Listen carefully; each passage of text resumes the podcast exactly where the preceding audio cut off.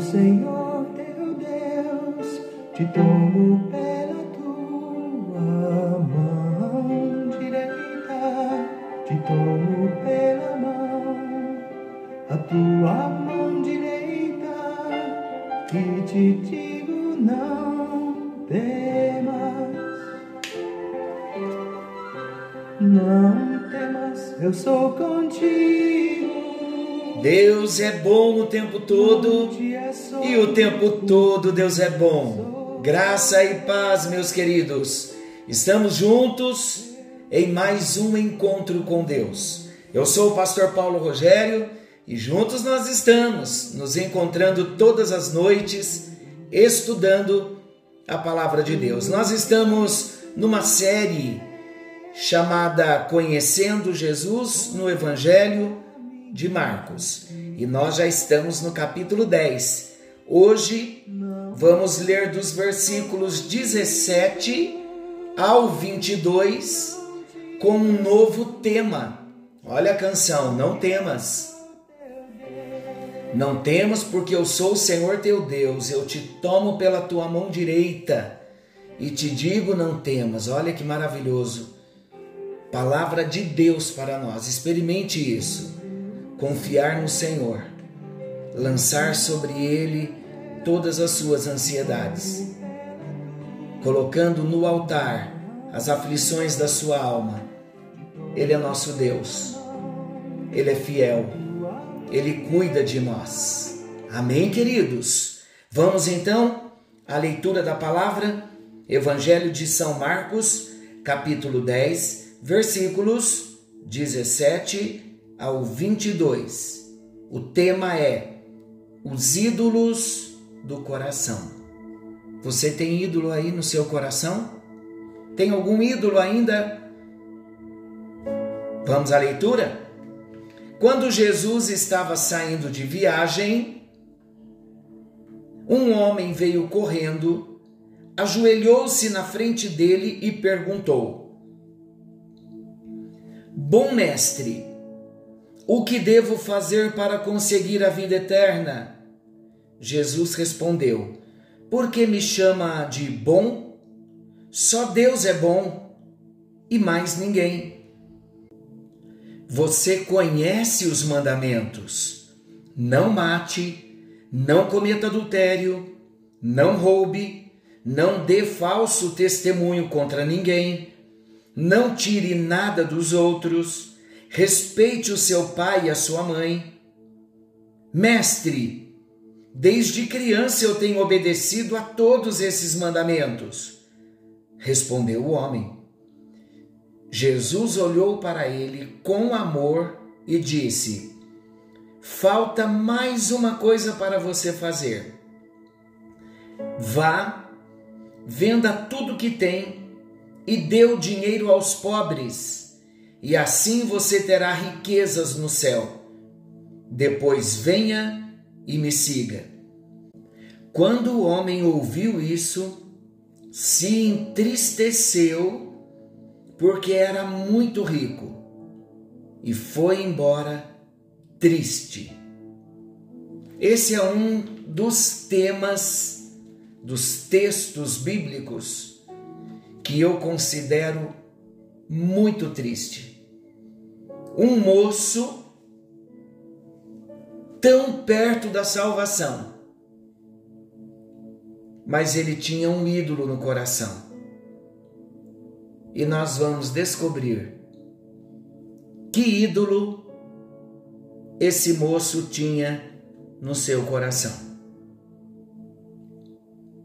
Diante da pergunta feita por esse jovem, acerca da vida eterna, ele fez uma pergunta sobre a vida eterna. Era a dúvida dele, ele queria saber sobre a vida eterna.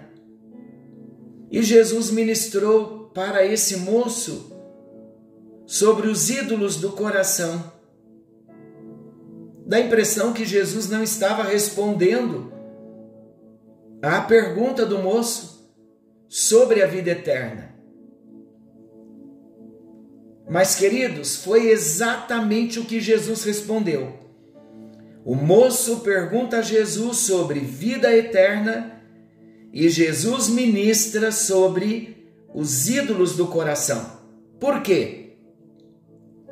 Porque Jesus queria revelar com o seu ensino o quanto nós podemos estar enganados sobre os nossos verdadeiros valores. Vamos aos destaques do texto. O primeiro destaque: bom mestre, foi a afirmação que o moço fizera acerca de Jesus. Assim que esse jovem se aproximou de Jesus, ele sauda a Jesus com estas palavras bonitas: Bom mestre. Logo, o Senhor Jesus identificou que havia algo de errado com aquela saudação. Não que a saudação não refletisse a verdade, mas a saudação revelava o terrível engano no qual aquele homem estava vivendo, no qual aquele jovem estava vivendo. Ao chamar Jesus de bom, ele queria dizer que um homem pode ser bom. Se um homem pode ser bom, então ele também, ele próprio também o poderia ser. E por que teria o direito de ser bom? porque ele se achava guardador dos mandamentos. Olha a resposta. E Jesus fez logo a leitura do coração desse moço. Quando Jesus percebe que o senso de justiça própria que o jovem rapaz possuía no seu coração, nunca com esse senso de justiça própria, esse moço nunca seria levado a um genuíno arrependimento. Então Jesus interveio. E Jesus afirmou que não há ninguém que seja bom, senão Deus. Quando Jesus diz para esse moço que não há ninguém bom, que não seja Deus. Jesus estava desmontando, preste atenção, Jesus estava desmontando qualquer possibilidade de se tentar angariar a salvação baseado nas obras da justiça. Romanos capítulo 3, versículos 20 ao 23, ouça esse texto. Vamos à leitura. Visto que ninguém será justificado diante dele por obras da lei, em razão de que pela lei vem o pleno conhecimento do pecado, mas agora, sem lei, se manifestou a justiça de Deus, testemunhada pela lei e pelos profetas, justiça de Deus, mediante a fé em Jesus Cristo, para todos e sobre todos os que creem, porque não há distinção, pois todos pecaram e carecem da glória de Deus. A salvação não pode vir pelas obras. Não há um homem justo. Diz a palavra de Deus a palavra é tão clara para nós que ninguém é tão bom, que ninguém pode angariar a salvação baseado nas obras de justiça, porque a nossa justificação é mérito de Jesus. Não há justiça nenhuma em nós, a não ser a justiça de Cristo imputada a nós, lançada a nós, mas nenhum mérito é nosso, é mérito de Cristo. E Jesus estava querendo dizer para esse moço que se julgava tão bom que a vida eterna não se conquista por julgarmos que somos pessoas boas, que cumprimos os mandamentos. A salvação é a graça, é a manifestação da graça, é pela graça. E a graça é Jesus. Deus quer fazer com que nós vejamos o nosso estado, a nossa condição. Estamos nus de justiça, não há bondade em nós, há uma necessidade urgente de arrependimento para a salvação.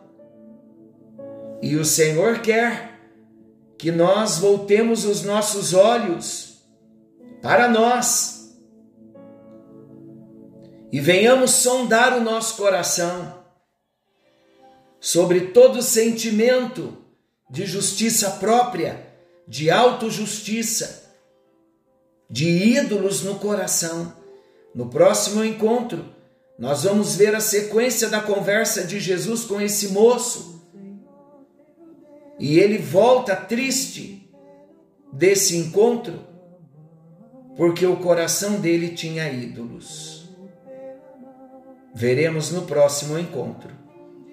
Senhor nosso Deus, amoroso Pai celestial, apresentamos a nossa vida e o nosso coração no teu altar e pedimos, ó Deus, que o Senhor trate conosco sobre todo e qualquer ídolo do nosso coração.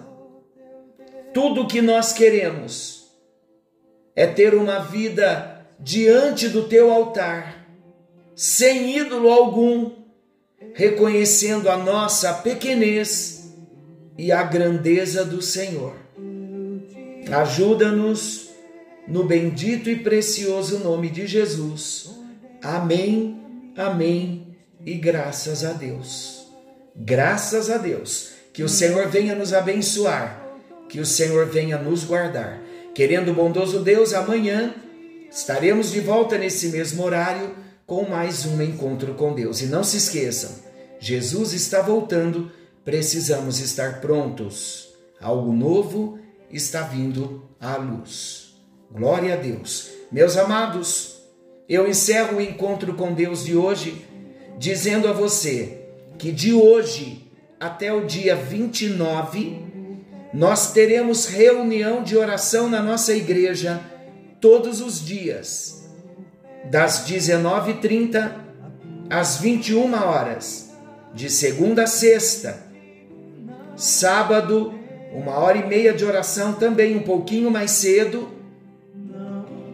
E no domingo, a nossa celebração às 18 horas e ao mesmo tempo, para aqueles que não puderem estar no templo orando, nós estamos formando um relógio de oração para que você use uma hora do seu dia para buscar a Deus em favor da nossa nação brasileira. Nunca o Brasil precisou tanto de oração como agora. A decisão está nas mãos do brasileiro através do voto. E nós precisamos votar certo para que o Brasil não se torne um país comunista. Estamos às portas de uma grande decisão. Se queremos ver um Brasil melhor, precisamos orar pelo Brasil e orar pelos brasileiros para que no dia 30 votemos naquele que tem o temor do Senhor. Esta é a verdade que estamos ouvindo nos quatro cantos do Brasil. Que o Senhor nos abençoe, que o Senhor guarde o nosso Brasil. Fiquem todos com Deus.